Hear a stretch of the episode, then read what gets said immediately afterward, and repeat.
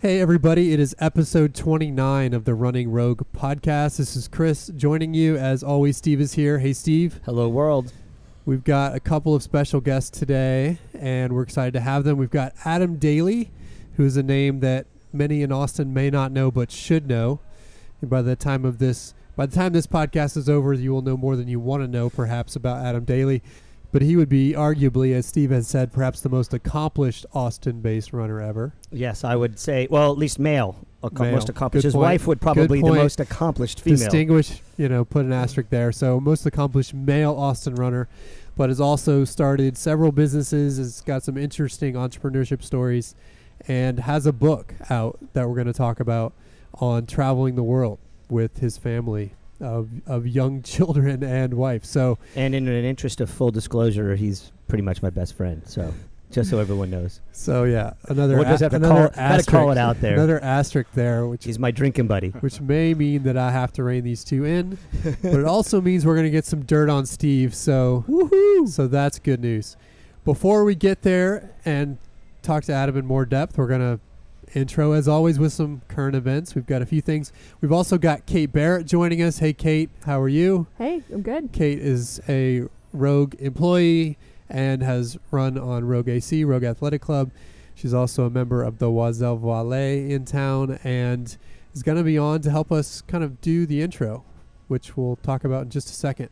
So we've got three intro topics. The first is I want to talk about a big local Central Texas performance this past weekend at the Brooks PR Invitational Mile.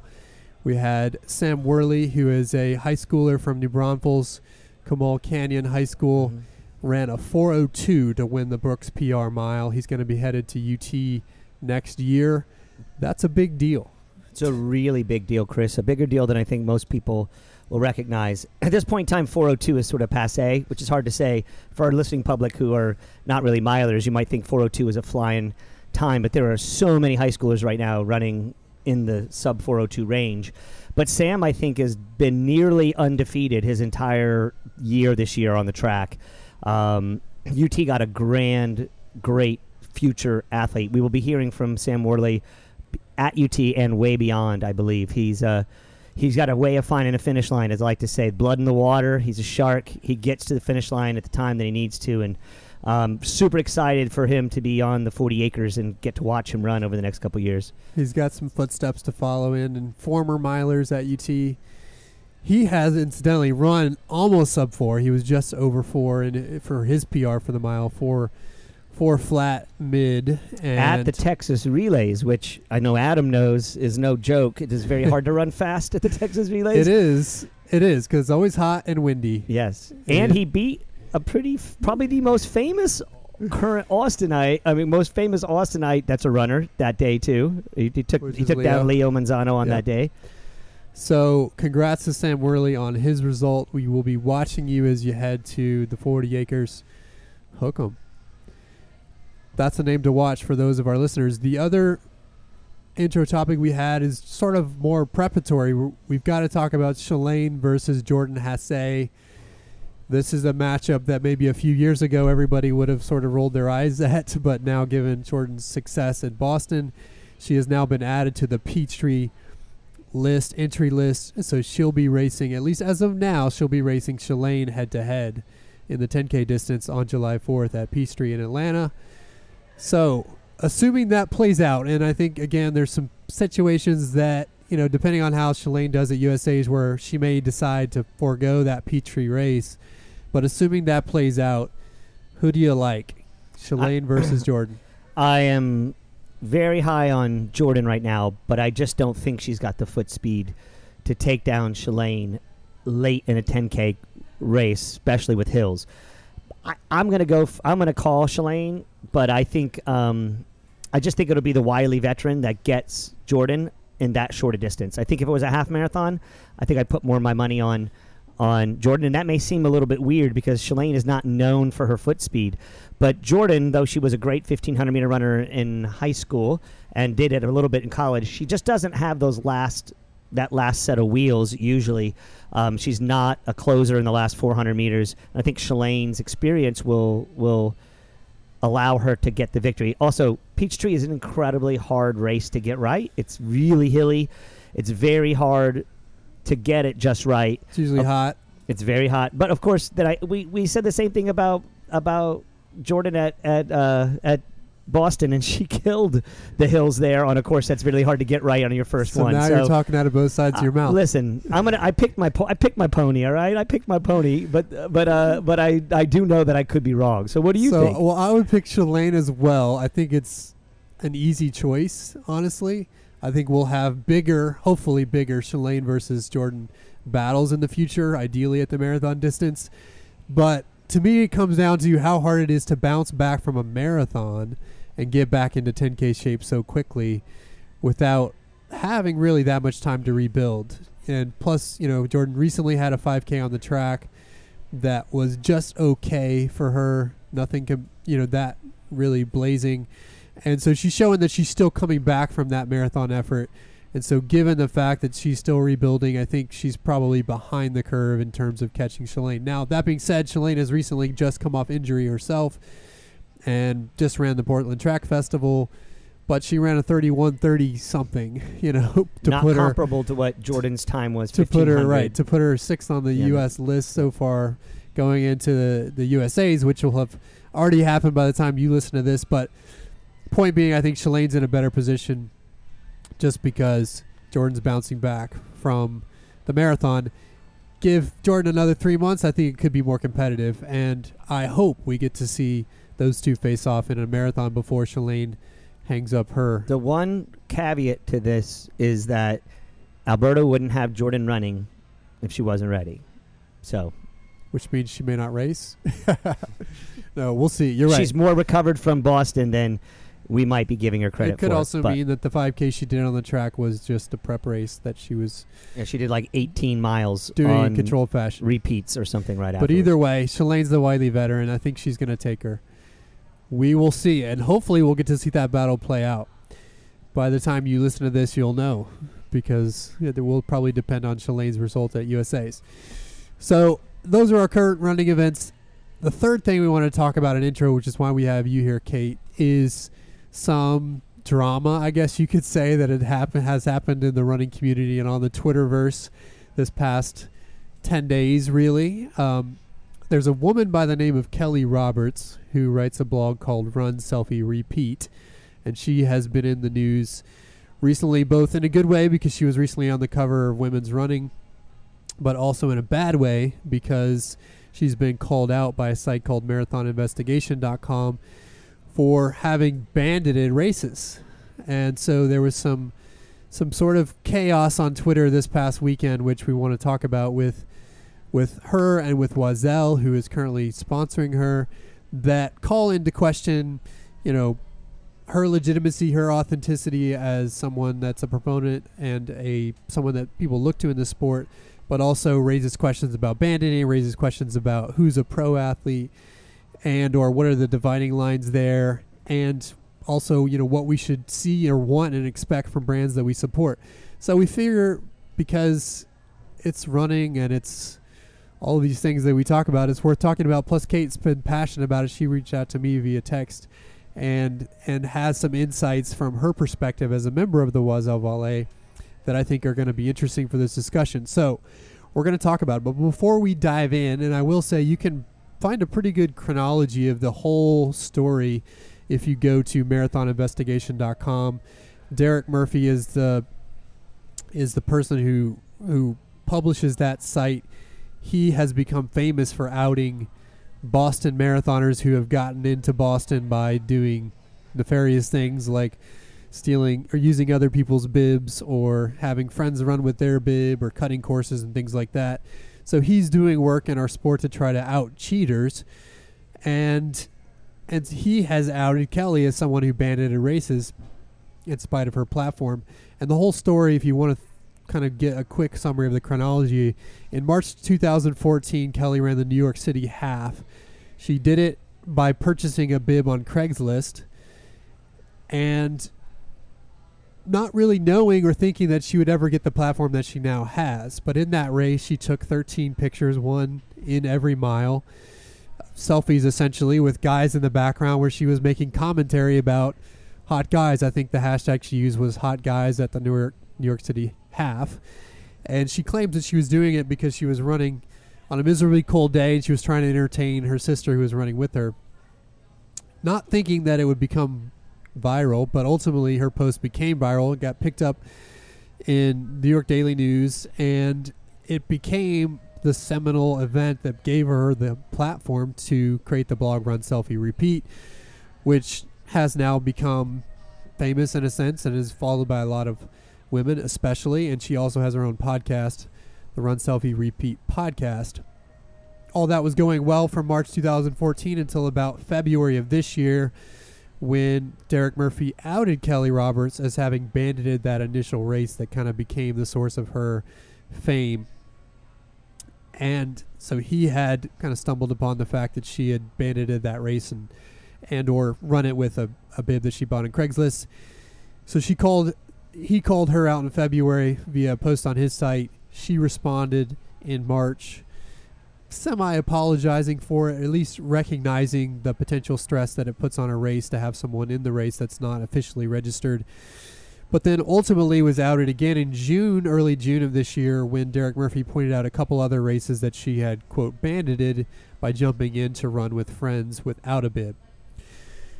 So then about a week after that, it became public. Really, the debate that had been going on for a few months within the Oiselle Volée about Kelly Roberts and her role with Oiselle because she is now sponsored by Oiselle. And there were members of that group which is really the the kind of grassroots team that supports Oiselle that weren't comfortable with having Kelly in the mix as someone supported by Oiselle. One particular member, Aisha Mirza, got ultimately kicked out of the Oiselle Volée because she called out Kelly on Twitter and in other social media facets. So so here we are now and we're recording here on June 20th Oiselle has defended their position, supporting Kelly, although done that with some missteps. And Kelly is apologetic, but also a little bit defiant because she believes that even though she may have gotten to her position by abandoning her race, her platform of empowering women and and really talking about how you know all body types are welcome in the sport really justifies how she got here. So, Kate, I'm going to take this to you because there's lots of different tentacles to this. First of all, just how did you get exposed to the story? You've seen it from the inside because Oiselle has their own team board mm-hmm. for the group. So, how did you get exposed to it, and what was your initial reaction? Mm-hmm. Yeah, I think I saw that they were partnering with her as a muse, which is one of their women that they um, they don't have anything about them being sponsored, but they're listed on their website as being part of their team and they're just women who may or may not run, but they view them as like role models for other areas of life. Um, so Kelly is officially a Oiselle Muse, but she is the only one who is, or at least the only one they've come out and said that they pay her. Um, so when they started just kind of posting content about her, I think it was just um, a lot of maybe you know p- she talks a lot about body positivity in her sports bra squad. So it was a lot of posts about that. Um, and it did rub me the wrong way, but I couldn't really put my finger on it. And I just thought um, that it was my own like jealousy that another runner who wasn't fast um, was popular or being like exposed by um, given exposure by this brand. So I really just was like, well, that's my own problem. That's my own insecurity. I should put that away and just you know move on and follow people that I do care about. But at but the, your views time. now are more complicated, right? Yes. So how did your reactions evolve? Mm-hmm. Um, so later, um, I guess earlier in June, around the time that maybe the other marathon investigation post came out, I just saw Aisha um, from the Volée team posting about Kelly, and I actually met her a couple years ago at a track meet in Nashville, and had just kind of known who she was just as a super fan.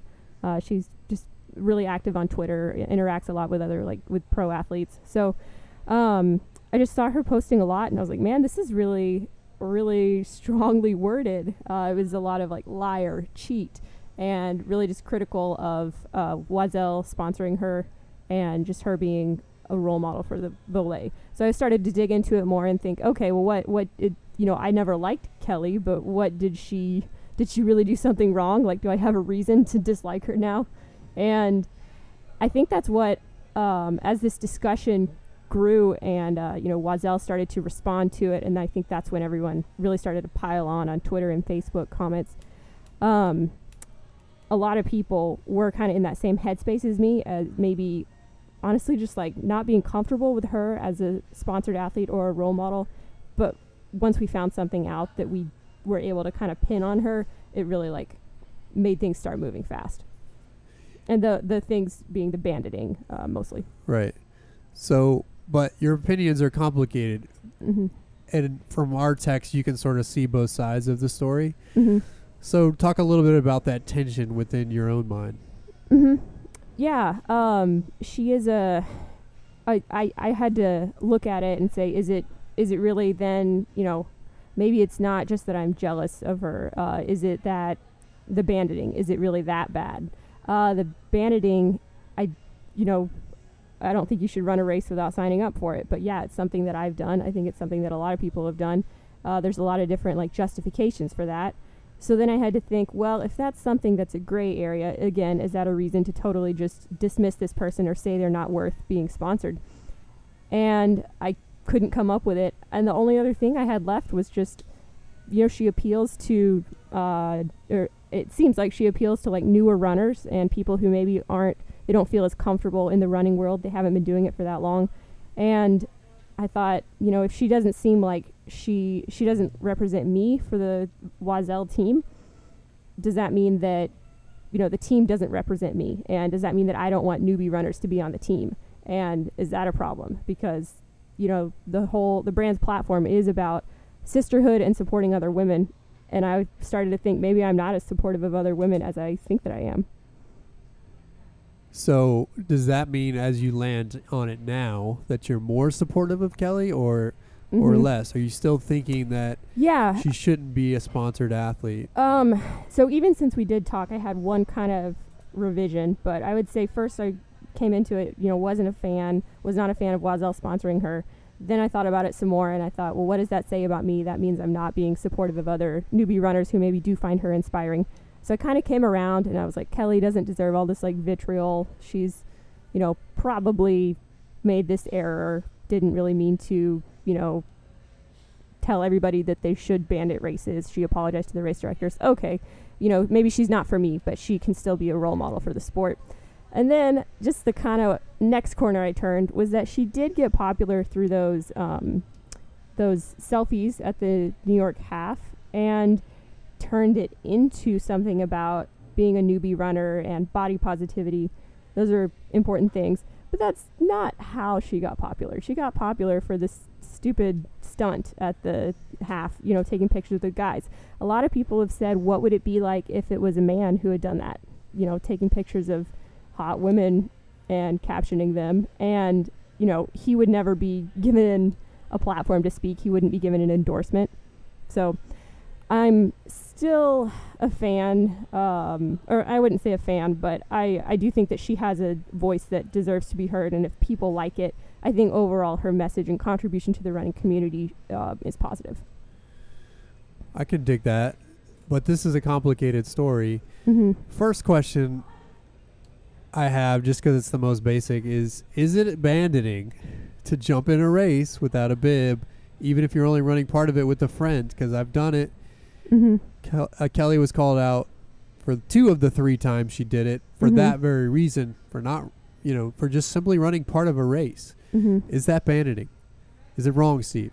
No, I'm a race director. Have been a race director. Will continue to be a race director. No, if you stand up on a starting line without a bib to start a race, take advantage of the water stops, the camaraderie, the people around you, the courses, all the things that that's cost money to produce, and then decide to step away from the finish line a couple yards or a half a mile before the finish, that's banditing. And in my opinion, it's bullshit. You shouldn't do it. Um, but I don't think that somebody jumping in in a marathon and running five or six or seven miles with a group of people to help them is banditing. I, I'm not saying that I'm an authority on race directing. I'm not, but I am. But I have been in this community for a long, long time. I've run many races. I banded a few as well. I don't think any of us here today could say banditing should people should be tarred and feathered, hung from the rafters, and spit and pissed upon because they are banditing a race, right? But I do think that when you, at this point in time, at this day and age, when you choose to utilize a race for your own selfish purposes without paying for that, and I think a lot of that is is where the road clo- where the road closures, are there water stops, are these other things happening? Then I think there's a problem with it. But I don't if you don't utilize water stops, if you roll through, they're, they're, it's a different scenario. So I don't think Kelly I do think there's a little bit of a gray area about buying a number on Craigslist because the money's not going to that race, and now you're utilizing all those things. There's a nebulous gray area there that I think is. I think there's a little more reason for frustration in that regard as a race director, knowing that those dollars didn't go to the production of that race; they went to somebody else's pocket who paid for it. But then I think, guess what? The other person paid for it, so that bib's accounted for. It's it's complicated. Yeah. Plus, I think in that the first situation you're not able to tie that bib to a person and their emergency contact information. So if something happened to you on the race course, that could be a problem. But I agree with you. If you're just jumping in to help friends, come on, that's not banning. Mm-hmm. But I gotta say, PSA: don't buy people's bibs and run races. Just register yourself. Mm-hmm. And if a race is sold out, you missed it. Register early next time, because one, if you're gonna toe the line, just have your own legitimate result. it's like I would never want my result listed under someone else's name on a race. Two, for the reason I just mentioned, which is that you want to be able to tie your emergency contact information. So if something happened to you on the race course, they can get to that information. It happened in Austin at the Run for the Water. Guy collapses on the course. He was wearing somebody else's bib. They couldn't get in contact with his next, you know, whoever his emergency contact was to notify them that something was wrong, and and that became a problem. So that's another reason. But also, you know, just own it. If you're going to be on a starting line, own it with your own bib, and and by the way, support the races that you're signing up Mhm. for because if it's local or otherwise, they're going to have beneficiaries, etc. It's like just pay your due and support the running community. So don't buy bibs. Register yourself. I do agree with that, and certainly don't run start to finish in a race. If you do jump in and help your friends, don't take Gatorade and water from the course. You didn't pay give, for that. give a donation to the to the charity that's participating that's Mhm. putting that on who that money might go to otherwise there's lots of ways to give back R- r- volunteer for a part of the race and then jump in and run i mean there's ways to give back but it's obvious that kelly was utilizing that platform of the new york half yeah, for her own selfish reasons it maybe it turned out that she didn't set it up for that it turned into it but ultimately i don't think there's a whole lot here about i think the bigger issues here are sort of everyone's reactions which is super Mhm. interesting to me Yeah. how people are acting reacting choosing sides picking places and to me for that reason this is a reasonably interesting story most interesting to me is the head of marketing at Oiselle decided to throw a a, a, a sort of a, a a bone Kelly's way, or at least to support her in the sense of saying, "Hey, banditing's been done. Uh, look at all the women and the women who didn't have the right to run, and in the past, and so banditing is kind of cool." And they used a hashtag Bobbi Gibb was a bandit or Bobbi was a bandit. I'm sorry, that's fucking terrible taste. That's absolutely uncalled for. And that kind of attitude says to me, I'm not really interested in being a Oiselle supporter. And I've been a big fan of Sally and the Oiselle brand. But the head of marketing decides to go that route. That's now you're just took who I think is one of the queens of the sport, and you're you're rolling her over, and tha- that's that's bad. That's that's bullshit. I agree, but I I take a a more sympathetic position. Having seen Megan Murray's responses on Twitter after posting that, she took down the tweet. I just saw the first one, so in, she in my she did defense, yeah. take down the tweet. She has been apologetic. She realized she overstepped. Mm-hmm. Well, it was. They, and- uh, she tweeted that from her personal account, and then Oiselle post retweeted it, and Right. so it was a really just um, Likely- You don't want to go there if that's your. Right. You know, you can't say, "Oh, this is our employee's opinion, not ours," and then actually go and tweet Retweet it. yeah. So there were issues there, but I'm not going to crucify her for it. Mhm. I think she realizes she made a mistake. I think Oiselle realizes they made some mistakes in all of the support of her because they didn't initially Mhm. come out and kind of denounce banding as a part of it.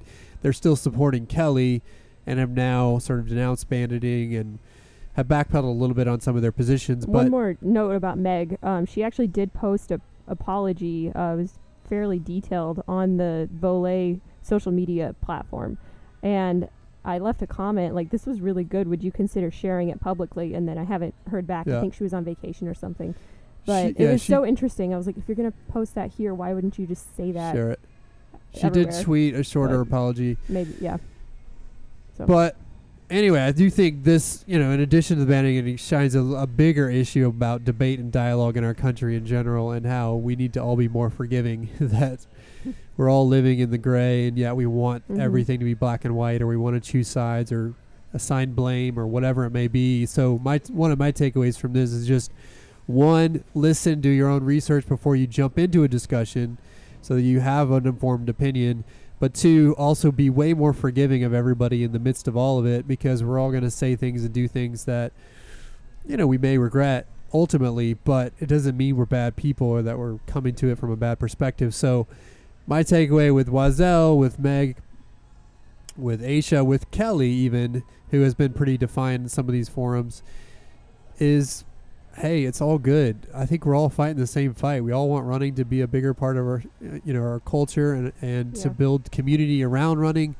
So let's stop fighting each other and just kind of do a group hug and agree that, you know what, we're all in this together. So it's okay. We've made some mistakes along the way. So that's where I lean on it at the end of this. Is love me some Oiselle. I, I'm not Mhm. gonna go seek out Kelly's blog, but I can support her as somebody who's a voice in this sport.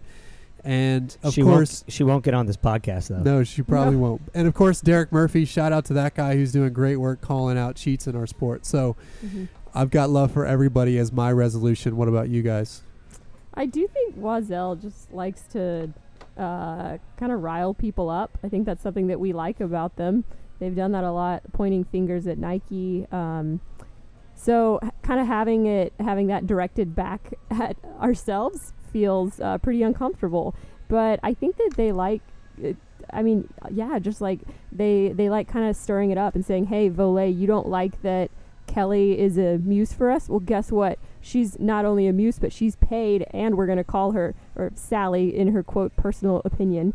Uh, you know, CEO seems like personal opinion is probably the same thing as views of your company. Um, that Kelly is a quote pro athlete. Right. And I think she just likes to she likes to piss people off. So I kind of felt like I got punked. you got trolled. Yeah. Well, if you're gonna dish it out, you got to be able to take it, and they're taking a Mhm. little bit of it now, and that's okay. We know about that at Rogue, right, Steve? We know a lot about that. I do one thing. One thing. My only one takeaway is I'm mostly interested in if other people found this interesting because when I first heard about it, I was like, much ado about nothing, man, man, man. And then I, Chris made me realize, hey, there's a real story here. And then listening to Kate talk about it, there is a story here, but it's much better if more than three people are dialoguing about it. Yep. So let us know if you are interested in this topic. We'll revisit it and keep checking it. If it's not of interest, believe me, the second half of this interview is going to be completely different. If one is the s- sister fest, the next one's going to be the bro fest. So, you know, you get your half episode and was half. Brofest. so with that, we will wrap our intro. As Steve said, do give us feedback, comment on our Facebook page, share us, share comments via email at chris at rogue running, or you can also just use the contact form on our website, which goes right to me. So with that, we'll stop that part and then transition to our discussion with Adam. So Adam Daly is here. As I mentioned, he may be the most accomplished Aus- male Austin runner that you've never heard, heard of. Adam grew up locally, competed in cross country in high school, was a podium finisher, two time podium finisher in state cross country. Ran into a buzzsaw of the Hauser brother twins that we talked about in our last episode with Coach Barnett. Otherwise, may have been a cross country champion. Went to Arkansas. He was a state champion, though, too, in the 32. Adam I, was. I, Remember. I d- neglected to mention Yeah, that. he was a state He champion. Went on to run at Arkansas. Was a five-time All-American, I believe, including uh, having a couple of SEC 10K titles. Went on to run and the Olympic trials 10K. Was 12th in the country at the 10K at one point. Then went on to start his own business called Ludus Tours, which was a running travel company, which we'll talk in detail about. And then after that, became an author, wrote a book called How to Run Away from Home and Bring Your Family with You. talk about that. He's now also started three businesses, three other businesses since running away from home, and just recently qualified for Boston with basically no training running in San Diego. So we're going to get to all of it. We're going to start at the very beginning with you, Adam. How did you get into running? How did it become a thing for you? I mean, I would say I got started probably in junior high, just because I, you know, we you do everything at that age. You do basketball, you do football, you do track, and somehow I just kept winning in track. And I had this interesting strategy in junior high where I'd take the lead and I just wouldn't give it up. So someone would try and pass me, and I would sprint for as long as it took to hold them off. And people kept telling me, "You'll never, you'll never, you know, you'll never really exceed in this sport with that, you know, the way you run." But it's kind of fun to watch. So that's kind of when it started in junior high, I think. So you had pre-style early on, something like that. Just didn't know any better. but then you kept going into high school and had a lot of success there. What kept you in the sport? You know, I think uh, again, you know, I joke with people who don't didn't grow up in Texas. I think I got almost more glory playing, you know, football on a horrible Austin High team than I did from winning state championships in track. But uh, but ultimately, it was pretty pretty clear from an early age in high school that this was going to be a sport that could take me some way more interesting places than anything else I was doing at that point. Yeah, I mean, I think it's it's interesting how you your experience at the high school level was a little unconventional, though, Adam. I mean, you you came at this thing, um, had a high school coach that was a football coach, basically, correct? Correct. Yeah. And uh, and but I I was working at Runtex, um, which is the the original running store in Austin, and that's where I first met you. And I remember you were sitting there working on the floor, sometimes just soaking in the energy. We just had an interview with Coach Barnett. I don't know if you remember Coach Barnett Barnett from Luling sitting on the stadium seats, yeah. sort of listening to us talk the whole time. We just talked about that recently. Tell us a little bit about how your sort of what got you into running culture? I mean, beyond just the idea of running and being competitive and winning things, which obviously is important, but sort of what about the ethos of the running culture, maybe even Central Texas or Austin running at the time, that that caught your fancy? Yeah, I mean, definitely more in that high school period. I started becoming a student of the sport. You know, working at Runtex, and it was like you had the the you know recent greats you know and you had the old has-beens and you had everything in between. And i was around i mean i remember i got a job at runtex as a freshman or sophomore in high school and thought man they don't even have to pay me to come here. This is amazing. I'm all i'm doing is hanging out with runners talking about running all i literally wore running shorts to work which is you know kind of a geeky thing to do but i remember doing that you know and someone saying like why are you wearing running shorts to work? And it was just it w- but it was a great period of my life where I could soak it in and I could learn from a lot. I, I mean, I had a lot of mentors as well in the, in that period of my life for sure. Yeah, give us a little bit of an uh, an idea about what the Austin running scene was in the in the early mid '90s when you were um, working at Runtex at that that first time. Man, Austin running scene. I mean, obviously, like you were you were kind of leading the charge, and I, you know, Steve was almost like a little mini celebrity the first time I met him. Like, whoa, there's Steve Sisson, you know. And I started hanging out with them, and it was like, whoa, Steve Sisson, the runner's coming over to my house to look at CDs, and we're gonna hang out, you know. So that, I mean, obviously, you, were, I think you were kind of stealing the scene at that point. You know, in terms of high school, there weren't a ton of guys I had to look up to. I actually had a teammate, ironically, win state when I was a freshman, so I did have that. But he was he was kind of a I wouldn't say a flash in the pan, but I didn't really I didn't really understand the sport enough to really for that to impact me as much as you know hanging out with guys like you, with Paul Carrozza, with with you know people who you know were impactful and had knowledge, and then you know you guys you know telling me the stories as well was was pretty pretty impactful. So, at some point, Steve became your coach, at least at some level. Steve mentioned you had a high school football coach essentially as your running coach. I can't imagine he was deep in in the history of the no. sport and training principles. So at some no. point, you kind of became de facto coach by Steve and Paul, I believe, to some extent as well. How did your training change once they got involved? I mean, so ultimately, my coach was a you know about a about a 290 pound black former linebacker who just was like, Adam, you keep winning. You don't. I don't care what you do. You know, just show up at the meets. Tell me which events you're going to run and when, and we're good you know. And so it was one of those things I did. I took a lot from from you know I had a coach Jeff Stewart for my first half of high school, and then Paul Carrozza for a few years, and then for you know, and then Steve, and I'm learning all the all the time. You know, all I was doing is learning, but ultimately I was trying different things. And at one point, I think I was even working out with with Paul Carrozza and his group in the morning, and then for for a little period, I remember some coach or something for some reason I had to show up to afternoon practices, and I was doing you know two a days, and I would just jog the workouts with in the afternoon with the you know my teammates basically. What what kind of mileage were you running then, out of curiosity?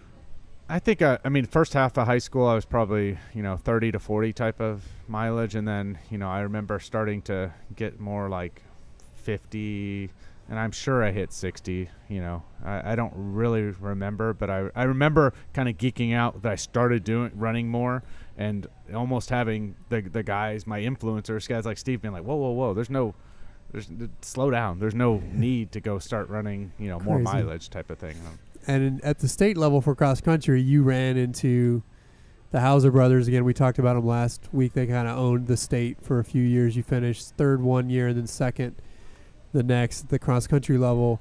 What was it like competing against those guys?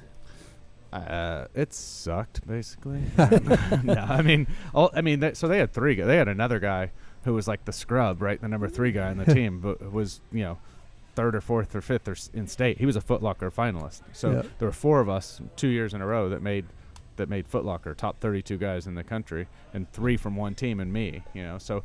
Uh, it was it was hard, you know, When I have a great race, I'd get first or second. I actually I don't I don't think I ever beat them all in cross country. But So I have a great race, I get second. If I have a bad race, I got fourth. You know, I got fourth a couple of times and had them all run past me. So it was one on three. Yeah, Yeah, but it was it was it was great. I mean, I didn't know the benefit of running against competition like that till as I look back on it now. Like like as as you guys have mentioned, those guys were some of the best collegiate runners ever, and so having them to compete with, they were you know they were rivals, and I didn't really have any kind of rivalries other than those guys. So it was kind of cool. You know, I wouldn't see them that often. You know, once, twice, three times a season. So your transition to the collegiate game. Um, tell us a little bit about what decisions you had in terms of what your options were in terms of what col- colleges you could have gone to, what universities, and sort of maybe what your decision making process was. We we have a couple of high school kids that listen to this podcast, and they're probably thinking about that transition. What what was your experience like? I mean, ultimately, you know, I probably, I mean, I could have think gone anywhere I wanted. I kind of had a free ticket to go wherever I wanted, and it was one of those things. Like I visited Stanford, I visited Georgetown, Notre Dame, Colorado, Arkansas. So it's always surprises people when I tell people those schools that I ended up choosing Arkansas. But I, I have to frame it in context. I'm like, no, Arkansas was a really good running school at the time. And that's all I, I mean, as an 18 year old ambitious male athlete, all I really cared about was how fast can I run. I didn't really care about grades or how that might affect me professionally 20 years from now or the network I'd be making from a you know from a Harvard type of situation but uh, I wanted to run as fast as I could and people hearing from people like you hearing from other people who are influencers it was like there was no other place than Arkansas I mean so it was like I took those recruiting visits but I knew I was going to Arkansas I knew I had to test my chops against you know the best and I knew if I went somewhere else I'd, I'd always wonder you know, 10 years later, you would have chosen Colorado instead of Arkansas as that as an option. But at that time, Arkansas was the place to be. Talk a little bit about Coach Mack. I don't know about that but Tell us a, well, I don't know about that either, but talk about Coach Mack. Tell us a little bit about who he is and um, what he meant to you and, and maybe to a lot of other young Arkansas Yeah. athletes and sort of the man he was and, and the coach he is.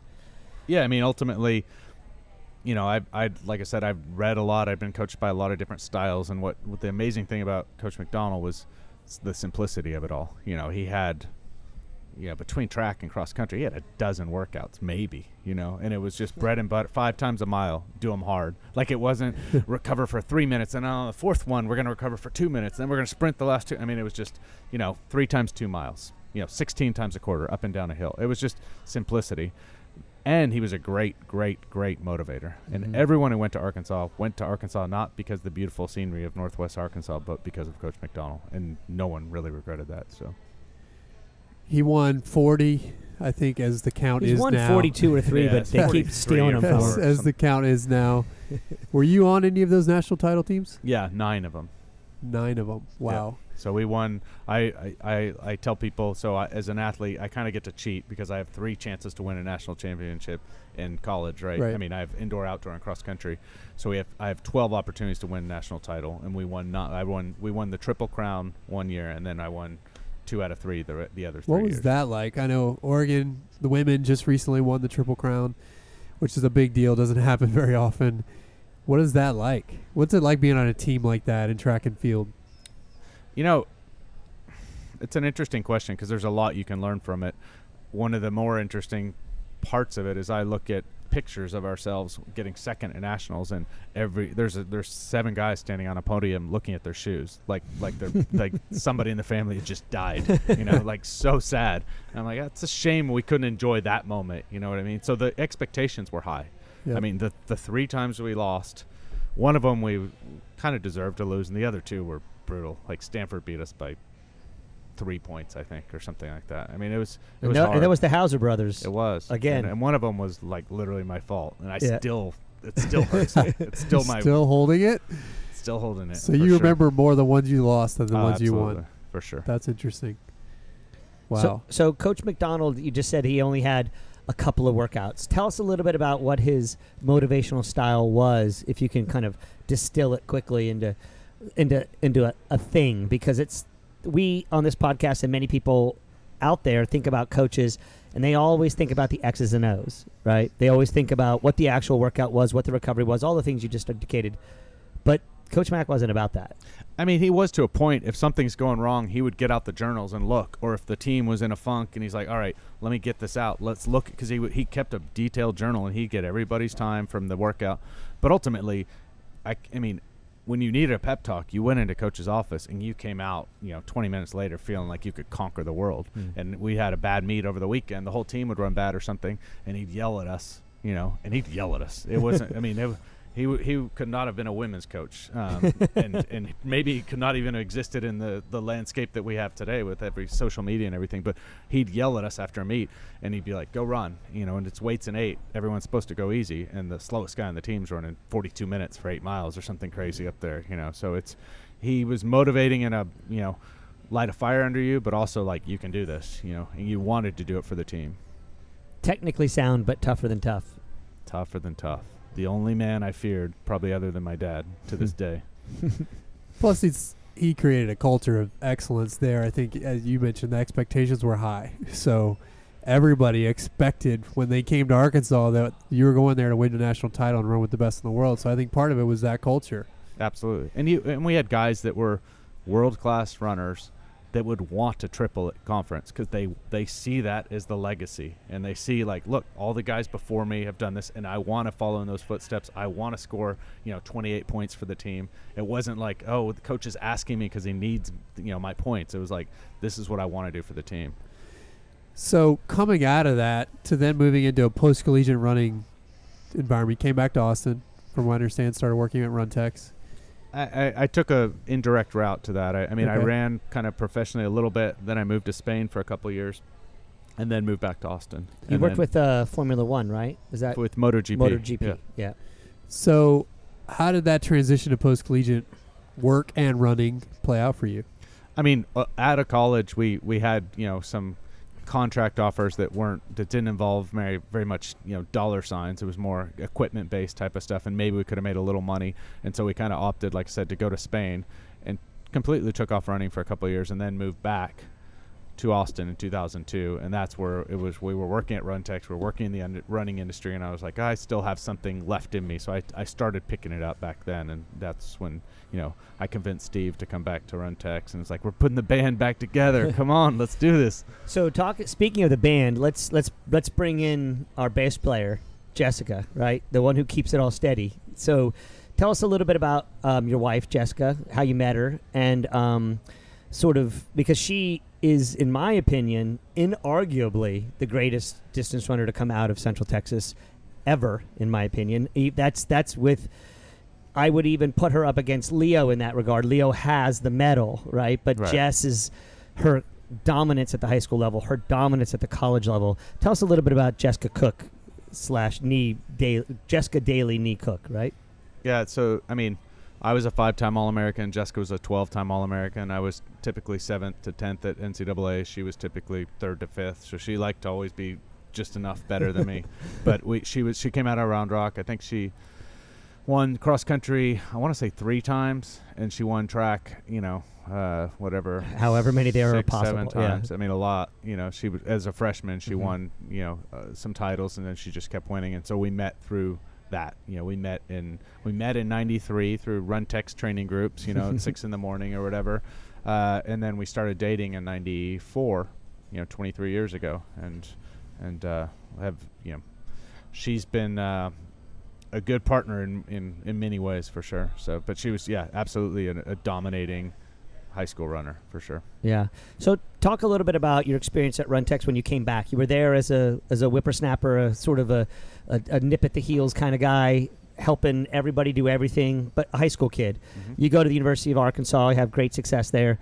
Um, you go to Europe, have great success there, starting to get involved in business. You got an MBA, I believe, from Arkansas as well. Yep. Is that correct? Yep. So you're moving in the business world. You're looking at opportunities. What brought you back? Brought you back to Austin, and and talk a little bit about your experience.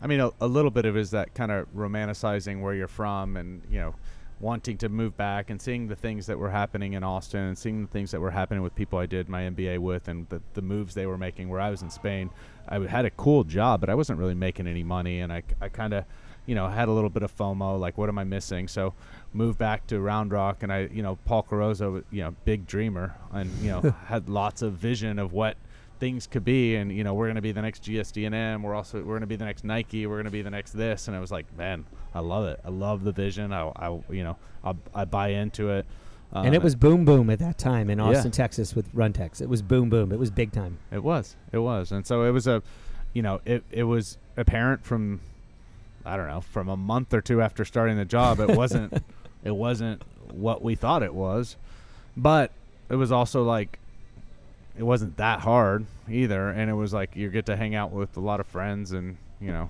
do crazy stuff and it was a, it was an interesting point of our life I think to to be in run tex in that you know whatever that was 2002 2003 2004 period the kind of beginning of the end in a lot of ways. It took about ten years to end, but that the, was the writing beginning was on the end. wall from Yeah. from I wouldn't say an early outset, but there was there were there were a lot of issues, and but but that being said, I mean, there were those were i from from from my perspective, my seat, those were management issues. You know, I was I was doing what I wanted to do and or trying. You know, So I was recently interviewed by Austin Monthly ab- on an article about Paul. I don't know if you got a chance to I, read my that. dad forwarded that to me, but I haven't Um, read it yet. but uh, I stated in there that uh, in that article um, that I thought the Willie Nelson 10K Yep. that happened was the begin the the pinnacle, but also the beginning of the end.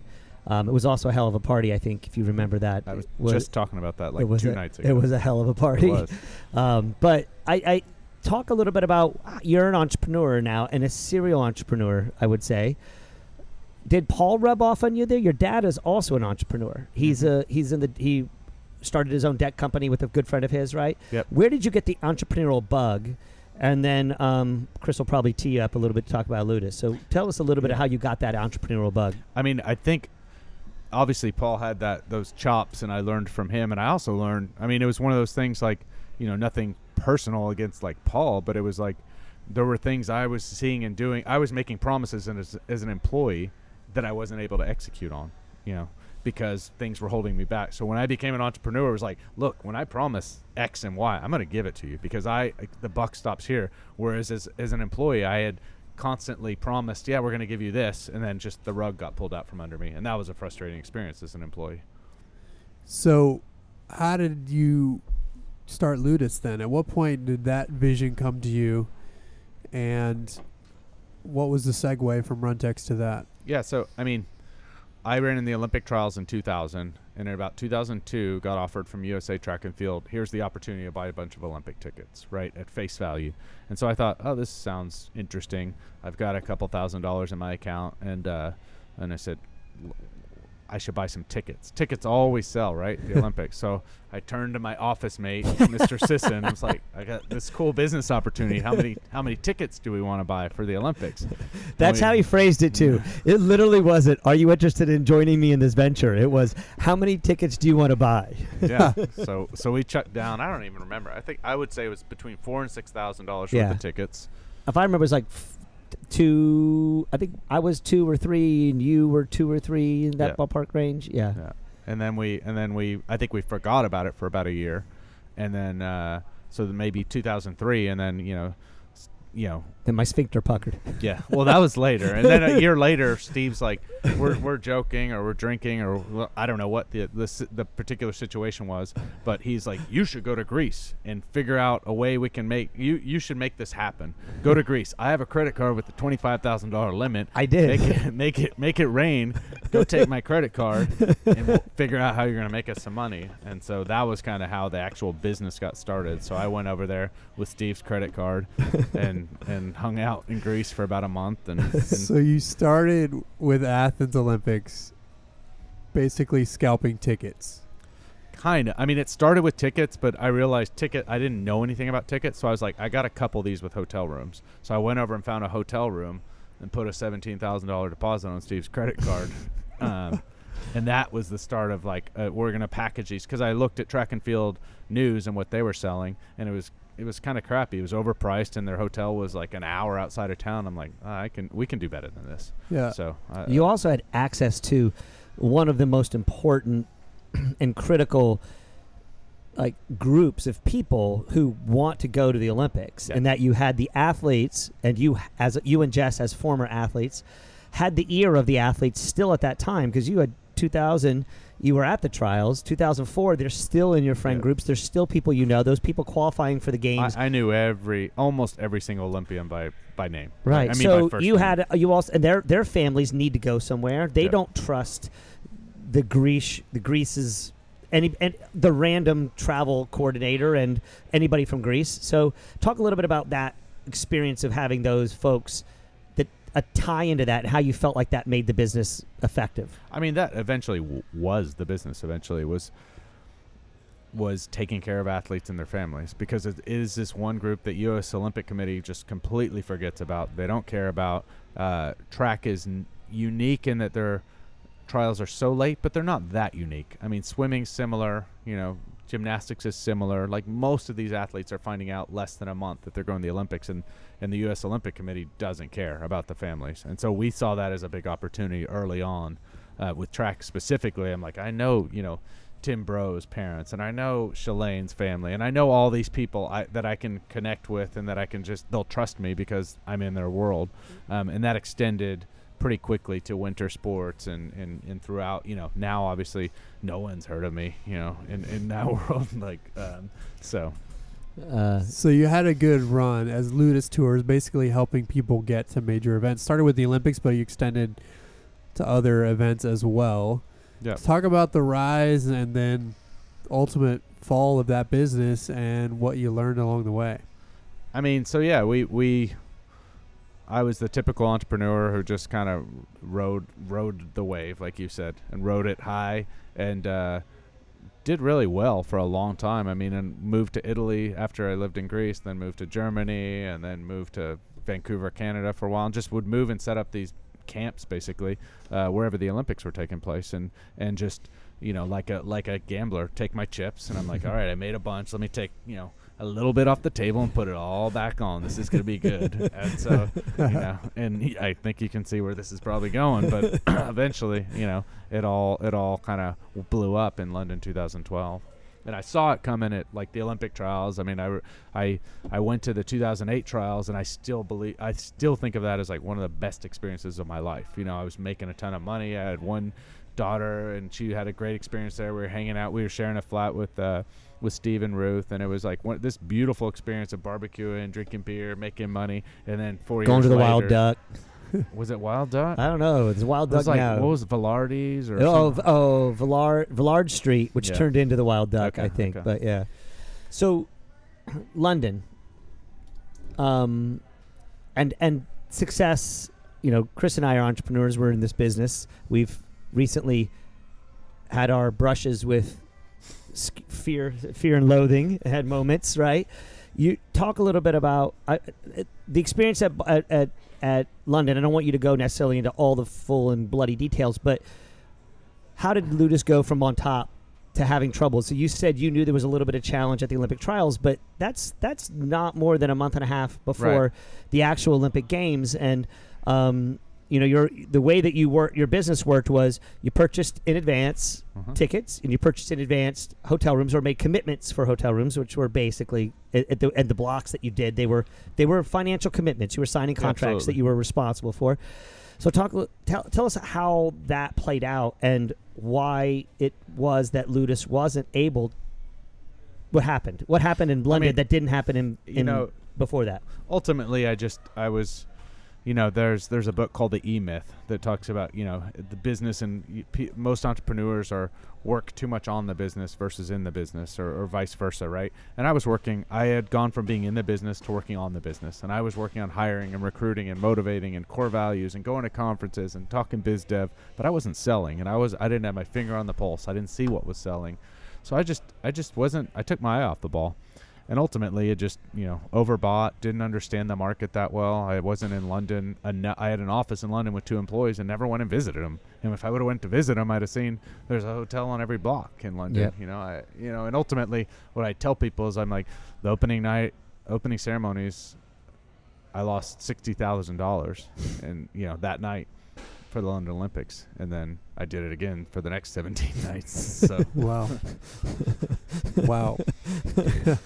Uh, When I, I I just have to pub my give a little love to one of my really good friends.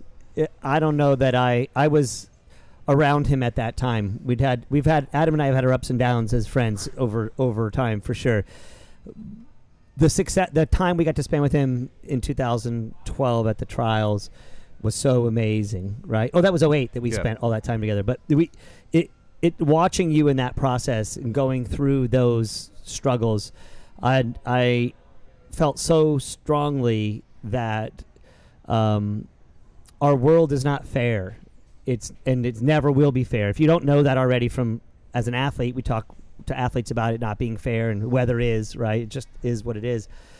But it's not fair, and yet somehow from that space, you turned this experience into um, freedom, into a completely different world that is um, you're in control of. You have the ability to manipulate and manage to the best of your ability, but you're in control. So how do you go from those those bottom that that space we saw you in at that time to to where you are now? I mean, I, I'm not asking you to give me the whole play out of an entire five year period, but tell us a little bit about how that's a low. How do you climb back up?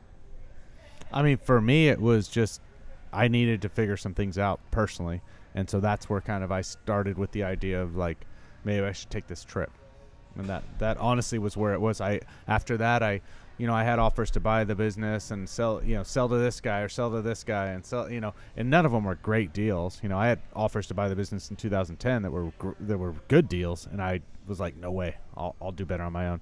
So ultimately, I'd moved back here to Austin in 2013 and was was kind of miserable. I didn't really like the life I was living, and so I, I knew I needed a change, but I knew I didn't know what that change was, and so I, I, I was you know sitting on a flight looking at the destination map, you know, and in one of those airline magazines, and I'm like, this is this is what I should be doing. I should be traveling, and so I realized like if I could travel with the same monetary outlay basically for those for an, a certain amount of time that I was spending in my current life I could I could at least get a life experience out of it show my kids something and so for me it was taking the pause and traveling was a big big thing So you're talking about schools and mortgages and all the other pe- all the all the thing car payments, all those other things.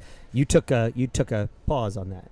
I was I was spending so much money, not saving a dime, and it was like one of those things like, you know, I think uh, uh, my my after taxes check was like ten thousand dollars a month, and I'm like, if you handed me this amount in cash on the first of every month and go, how how would you like to live your life for the next 30 days? There's no way I would pick the life I'm living, right? Hmm. And the se- the follow up question is, well, what life would you pick? And I'm like, 10 G's. I freaking travel. I can live like a king for the next 30 days on 10 G's. So that that kind of led to the hypothesis, like, I bet I can live cheaper traveling the world than I do in my normal life, paying for daycare and paying for insurance, pay for cable, paying for gas, pay, you know, all the things that that add up and we just think are normal. And you had four kids at the time under seven, right? What were their ages? Uh, when we started the trip, my oldest was six. Yeah, six, four, three, and one. Wow. So you decided to travel the world for a year. Yep. You've now written a book about it, which we already mentioned.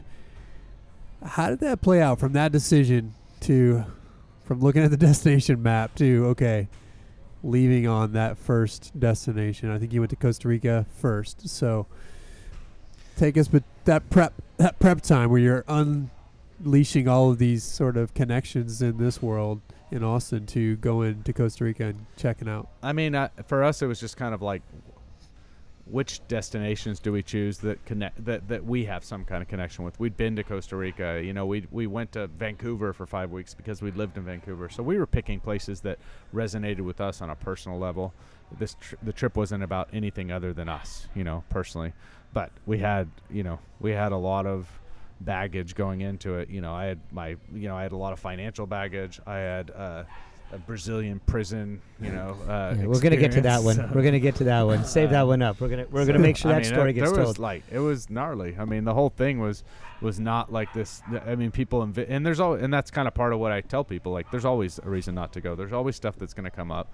Your you know your business partner might not get thrown in Brazilian prison, but there's going to be something that comes up that's significant, right? But But it wasn't like you were on top of the world. It wasn't like No. you're like in a safe, comfortable position. No. So now I have the flexibility to go do this. for sure. You were mired in a lot of shit, and it was like, okay, I'm gonna do yeah. this. And I cut. I mean, I had four. I was not the super active Facebook guy, but I had 400 Facebook friends, and I cut it down to 150 because I just didn't want the judgment. I'm like, people don't know my story, right? They don't know this is why I'm doing the trip. They they're gonna think, oh, Adam's rich and he's saving money, or he's he's got all this money and that's what he's spending. And I sold his business, you know. And for me, it wasn't about that. And I just didn't want people didn't know me, who didn't understand. How long did it take to to actually go from decision to leaving the country? So we, the idea got in my head in January 2014, and by like March, April, May, we were making reservations, and we left in August. So we used miles for for the whole thing for all the big legs. So we had to plan that way in advance. So it was like, especially when you're buying five tickets. So So you had about eight months. more or Of less prep. yeah. Of, of, of What did of- you have to unravel? Did you have to sell real estate and do Yeah, any of that I had to unravel a ton. I mean, I had to get renters in my place. I had to sell personal possessions. I had to get, you know, cancel these contracts, buy storage for my stuff. Get, get, you know, there was a ton that went into it. A lot of work for sure. So the book you wrote is really I read it. It was it's a great book. It's super interesting. I knew most of the stories, Of um, but it, it's it's really a a guidebook more than anything else. It's like a the Lonely Planet for a person that has adventure in their bones, which is most Lonely Planet people. But you give some really specific ideas in the book about how to manage this. I think your first point primarily is make the decision, right? I think that you Right. repeat that repeatedly over and over again. Talk a little, tell us some a little bit about the books, uh, that where the genesis for the book came from in the process. That it, were you thinking before you went on the trip, perhaps turn it into a book, or were you on the trip and saying my experiences of my son locking himself in a bathroom and not being able to get out and never being able to, and wondering if we're ever going to be able to get him out. It, did the did the stories create the book in the future, or was the idea the, on the front end to kind of think about that? You know, I get asked that a lot. I don't, I don't remember. I mean, I, I, I feel like I've always had a book in me. I was a journalism major in college, so I just, you know, I knew before the trip. Actually, I knew I wanted to write a book, but I just didn't know what the book would be. You know, and that was one of the things I wanted to do on the trip was spend time writing and and, and reflecting. And so, you know, I think somewhere along the trip I realized like I don't want to write a book about just a general business book or something like that. And so I realized more and more people kept asking me about like how'd you do this? What was your thought process here? How'd you do this? How'd you do this? And I was like, oh, you know, and one one of my you know another mentor I ran into when I was traveling in Barcelona was like, no one's ever written a book about taking a year off, family sabbatical. You should. That's the book you should write. And I was like, huh, interesting. Yeah. Where did you go, first of all? What were what were all some of the destinations? You don't have to give them all necessarily, but some of the highlights. Uh, Costa Rica, Vancouver, California, Hawaii, New Zealand, Australia, Thailand, Spain, France, Italy, Germany, Vienna, London, home, Nice. San Diego. How did you pull that off with four kids under seven? Because I just finished a trip myself with three under eight, and it's challenging traveling with small children. I can't imagine doing it the way you did it. Yeah, I mean it's it's hard, and people look at us like, you know, we're a circus act most of the time. but kids are they they respond to habit, and after two, three, four months or whatever that time, it was like that was their life. You know, they were they were used to being in a place for one to three weeks. You know, and they didn't, you know, they that was their normalcy. So. uh they were used to moving. They were used to if they didn't like a place, oh, it's okay. We'll only be here for a week. You know, they were used to eating out once a day. They were used to hearing different languages. So eventually, after after the year was over, the the younger two didn't remember anything other than traveling, which was an interesting Hmm. concept to explain to them. Like we're moving, we're moving into a home. They're like, what does that mean? You know, when we Right. showed them a couple houses, they're like. These houses suck. There's no, there's no furniture. And we're like, no, well, we'll bring our own. Fur-. Like, why would we bring our own furniture? I mean, it was like explaining that whole thing. They, you know, and it, it's hard to explain that, right? How has it changed your family as a result? I mean, ultimately, I like to think we're closer because of it, and I also like to think that they understand there's a world out there. They understand languages and cultures and things like that. That being said, the two younger ones, like I said, they don't remember specifics. You know, they see a picture and it'll jog their memory. But I like to think that, well, at least inherently somewhere in the back of their brain they know what another language means like if they don't know how to speak spanish they at least know that language exists which i don't think as a four year old i, I really understood But your daughter, Kiara, the oldest, um, I've had, who is one of the most precocious and amazing human beings that walks the face of the planet. I s every time I'm with her, I think she's probably wiser than I am, um, which isn't saying much. I, I understand to all of our Low- listeners low out bar, there. Low bar. But she does. I mean, you when you spend For time with sure, her, for sure. i- i- if if if and Jet probably your second child, um, probably not as much. Um, but your daughter Kiara, she's she got it, and when she came sure. back, she's it, it's a gift, absolute gift. absolutely So, one question I have for you, um, two big questions I have for you before we wrap up this this this interview, or I'm going to poke at you a little bit. The most important race that you ever won was the Capitol 10K, right?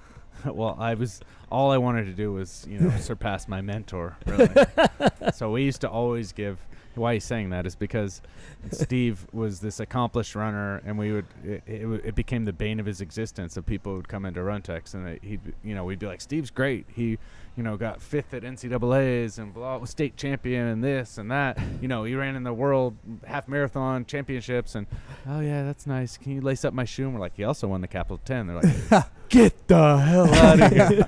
He's captain. Can I can I take a picture of you? Like it was like celebrity. So we'd always give him a hard time. And then finally one year I ran it, and he was like, "Oh, you're gonna be in my club. I'm gonna. it's, it's it's over. The poking me is over." I recently got Allison Macsas in that club. We got Tia Martinez in that club. We It got is- we got a lot of people in that club. It is an interesting phenomenon in this city that that title totally. makes you the most famous runner in town. There, that's why Leo has an Olympic medal, but is often not Totally. recognized on Town Lake Trail. But Steve is recognized because he won the Cap 10K. well, the, the the ironic thing even about that race was that I was running against Gilbert, right? And so everybody in the race is like, "Go Gilbert, beat this random non-Austinite." I'm like, "Dude, I went to Austin High. Like Yeah. I'm He's I'm a Austin to the Burundian. bone. Yeah. He's Like- a like, come Burundian on, man. who went to a- Abilene Christian, Yeah, and you're like, literally come an on, man. Austinite. no respect, no respect. So So that's a good question.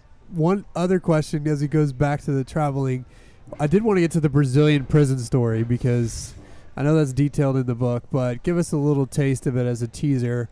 You didn't end up in Brazilian prison, but your business partner did as you were on a flight out. What went down with Brazilian prison? Oh, the 35 second version is uh, police raided our hospitality area and said we were involved in illegal activity that inclo- included scalping tickets. And selling a ticket for more than face value is illegal in the country of Brazil. Most of the tickets we were selling, however, were less than face value, ironically, um, for that particular event. But it, they This was at the World Cup. this was at the World Cup in 2014. My partner stood up and said, I take responsibility. I'll go down to the precinct and help you figure it out. And I said, No problem. Come with us. Um, they had guns. I was I was a bit terrified because we'd been worried about getting killed in Brazil. Um, and then they started search bags. Found you know a lot of about thirty thousand dollars of cash in my bag. Uh, and so they wanted me to come, and I was like, "I'm not going with you. No way. I haven't done anything wrong." And they're like, "You come with me, you get the money back.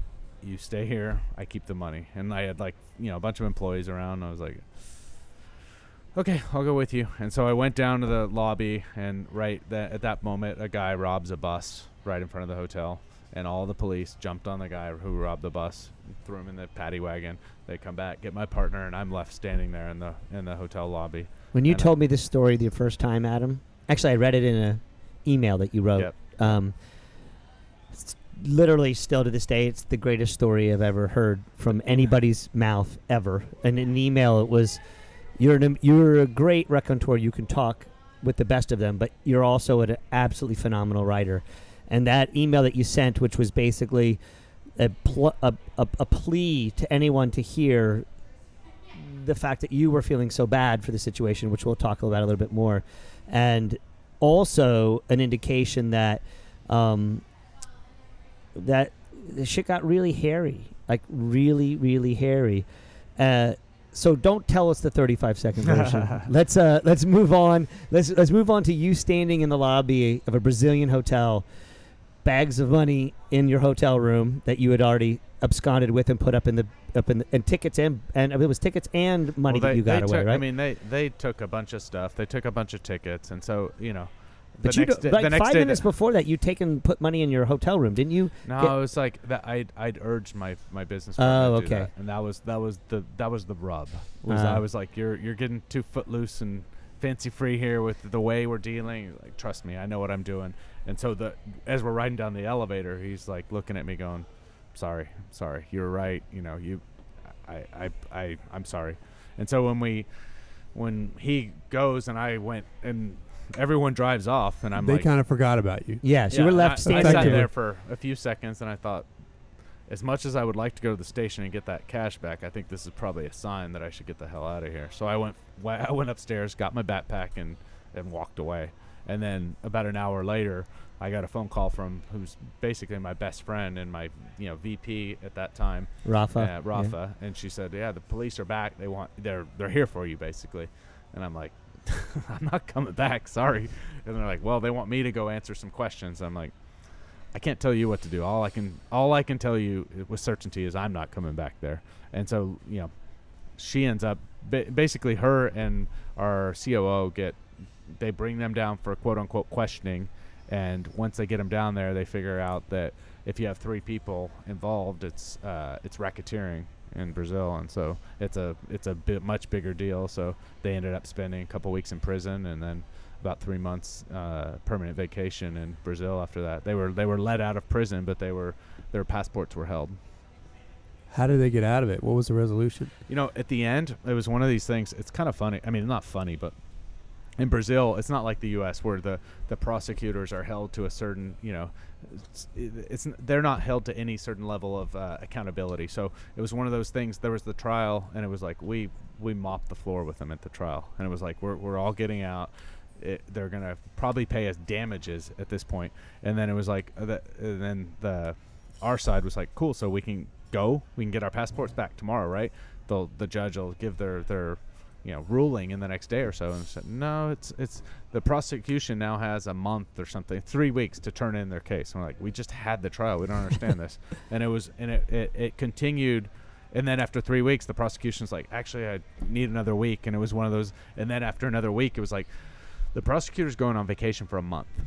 and it was like, you guys can plead no contest, and we'll keep all the money that we took, and you can go home. And all along, uh, the other two who had done nothing wrong, my my COO and my VP, had been like, "We're we're staying. We'll stay years to clear our name. We will not ever say no contest. We will not ever say guilty. We did nothing wrong. We never touched a ticket." And then after three months, they were like, "Do whatever. We'll sign whatever document you need to go. So we're out of here. We're not waiting a month for this guy to go on vacation." Wow. So everybody got out. Everyone got out.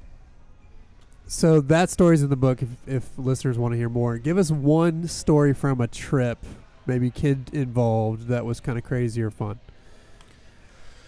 One story. I mean, there were a lot of stories. I mean, that that's the the magic of travel was was, yeah, it's like almost the bad things that happen while you travel, and that's kind of what I I like talking about is like these things that you don't remember sitting on a beach when nothing goes wrong at a resort. I mean, that's not what travel's about. It's about the things that happen. And you know, we we uh, one of my favorite stories is this place we stayed in Italy, and it was like a it was a go between between Torino and Umbria that we had to choose a place to stay in between and we just i picked it out of a hat looking on airbnb the night before and uh, it was one of these places that was and we pulled in and it w- we had no expectations so like i'm sorry we didn't tell you but we're having a music festival on the property tonight. And it's like in my yard basically and they had music and art and my kids are playing in the yard. This about two acres of a, a yard speaking italian. It was beautiful. I mean so ultimately i think travel is about the people and it's about the things that go wrong. Those are what make your story. So when I was, I stayed in an Airbnb at the last Olympic trials last summer at a house where the family had taken a family sabbatical as well. They had a 12 and 14 year old. They were older now, but when they were 12 and 14, they took them out of school for a year and traveled the world, hitting some similar destinations that you hit. And the house was like a time capsule for that trip. And so it was it was odd to look at it from our perspective, looking at pictures and trinkets they bought on the trips, and there were news articles posted on the walls about their trip. But one of the things that struck me, being in that house for the weekend, as we were at the Olympic trials, was this family. It seemed like their life had stopped at this trip because it was the coolest thing they'd done maybe that wasn't true, but that was the impression I got. At least the decorations in their house had stopped changing. That's a little weird now that the After- kids are like 40 and after that 45, trial. right? Their kids are in college now, but but how do you how do you keep that from being the most epic thing your family has done? So, using that question as a segue to talk about what you're doing now. I mean, ultimately, um, you know, my wife documented everything on Facebook. She was one of those people who, I like I told you, I cut, you know, 75% of my people on Facebook. She had a different approach where she's like, I'm going to write everything on Facebook because that's my journal. I don't have time to keep a journal, so I'm going to document everything. So it's one of those, it, one of the benefits that I don't know if we realized that at the point at that point was that there's these memories that come back, right? Every so every single day of the year we're reminded, oh, here's where we were two years ago, type of thing.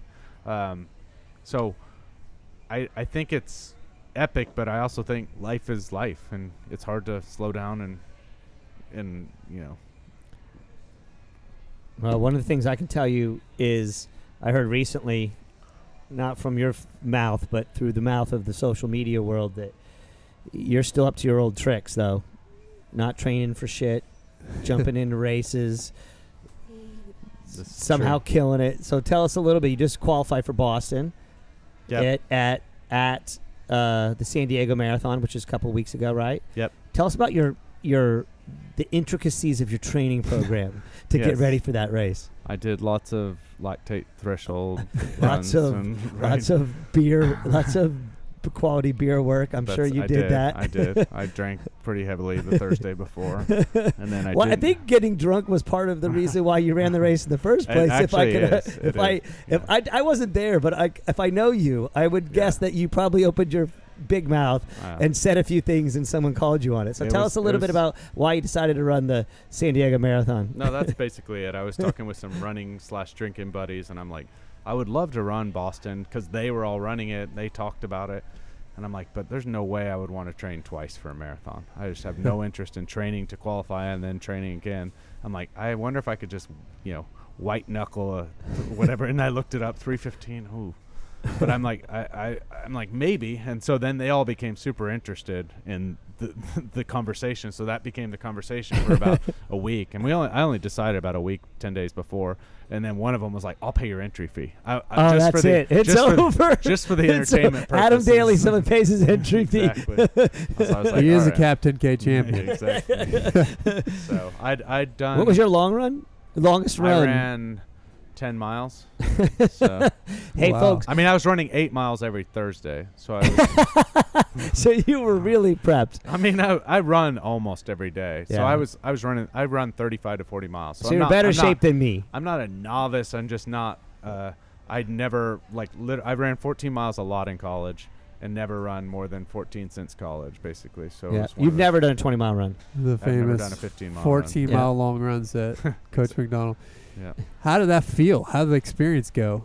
Um. So it was one of those things. Like again, all my buddies were like prepping me on what to think and what to feel and what to do, and uh, I ran the first 10 miles in about 68 minutes and felt like the whole time, like, man, I could throw down a five minute mile at any point, you know. And I'm like, and then I had one of my friends jump in at 12 miles, a bandit, you know, he sh- who should be, you know, tarred and feathered apparently. So No, he just ran with you for a little while, yeah. right? So he ra- he ran with me, and then I, and the whole time I'm like, dude, I feel great. And I had another friend with me who biked for about that same time. So we're Mhm. all just hanging out talking. I'm like, you know, and they're like, you're doing great, you're doing great. And uh, at the same, I went through 20, and uh, the next one was 69 minutes, and then Mhm. I'm like, about 21, I'm like, I don't think I can throw down that five minute mile anymore. I was like, this is, um, this is bad. Like, um, which I knew that's that was the worst part of it was like waiting for it. I was like, Yeah. I wish because the per- the three or four days before, I'm like, I know I can run 15 miles at seven minute pace, but I have no idea what. Like, just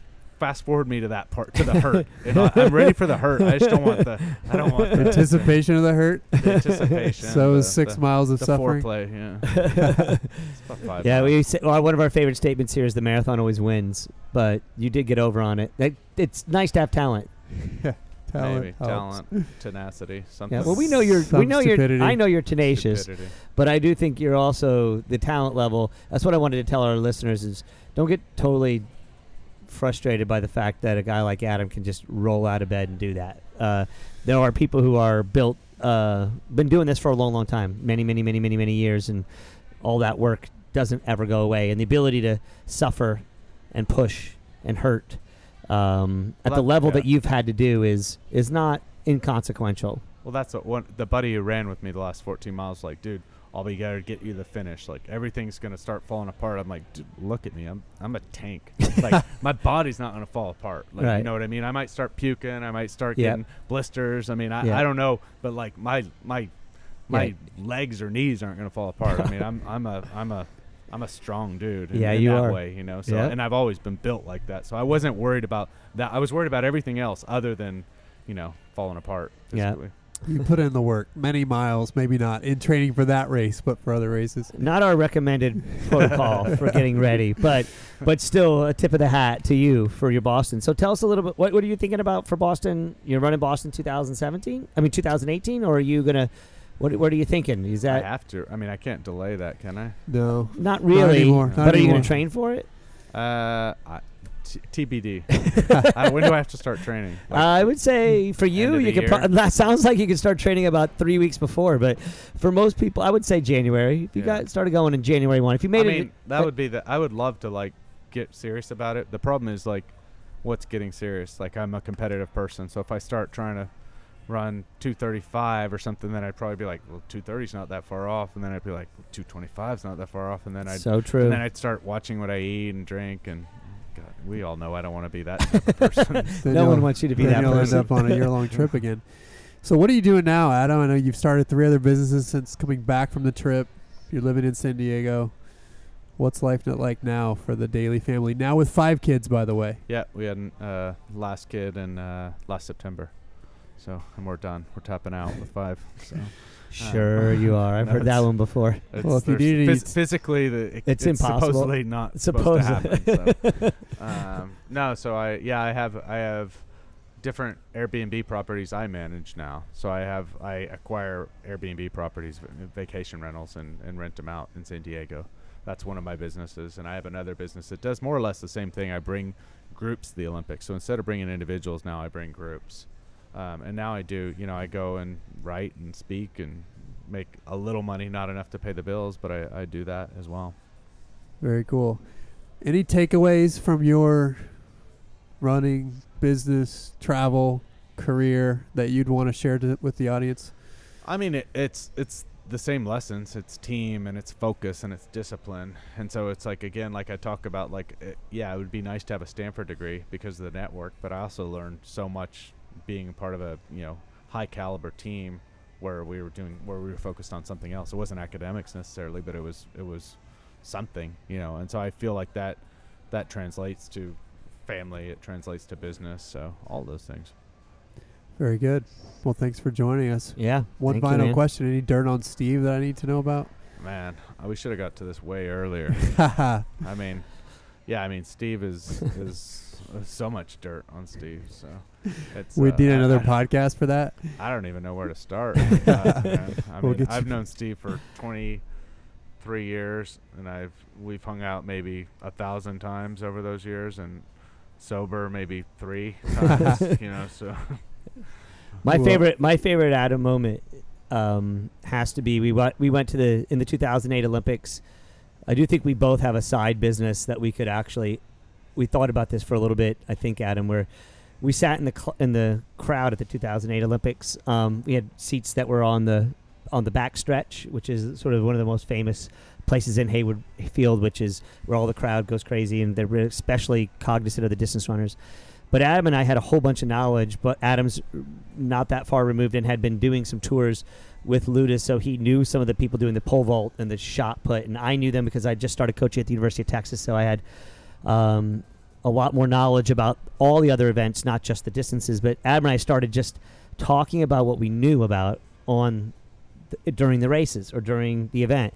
And the first we ended up sitting next to, I think it was about three or four day, four days. That was I think that year wasn't the seven day thing. It was like a shorter cycle. I can't remember exactly, but we sat nearly in the same spot, and other people had the same tickets. So we ended up just talking to the people around us nearly every day about what was going on in the meet and we realized man we should just get headphones some kind of like a podcasty thing where we would literally Imagine go that. through and comment on oh look over here at the high jump. We're getting ready to watch this guy run. He's last jump he missed he's got two scratches. They're like what's a scratch? He doesn't he hasn't gotten over it in two like they, people are sitting there at the most uh, one of the greatest track venues in the world who don't even know what's going on. And we're like wow just educating people in this little window. We had so much fun talking to all these different people about our different knowledges of the sport. It was so and your daughter was there kiara who was was so great to have that experience with her it's like had a great number of amazing experiences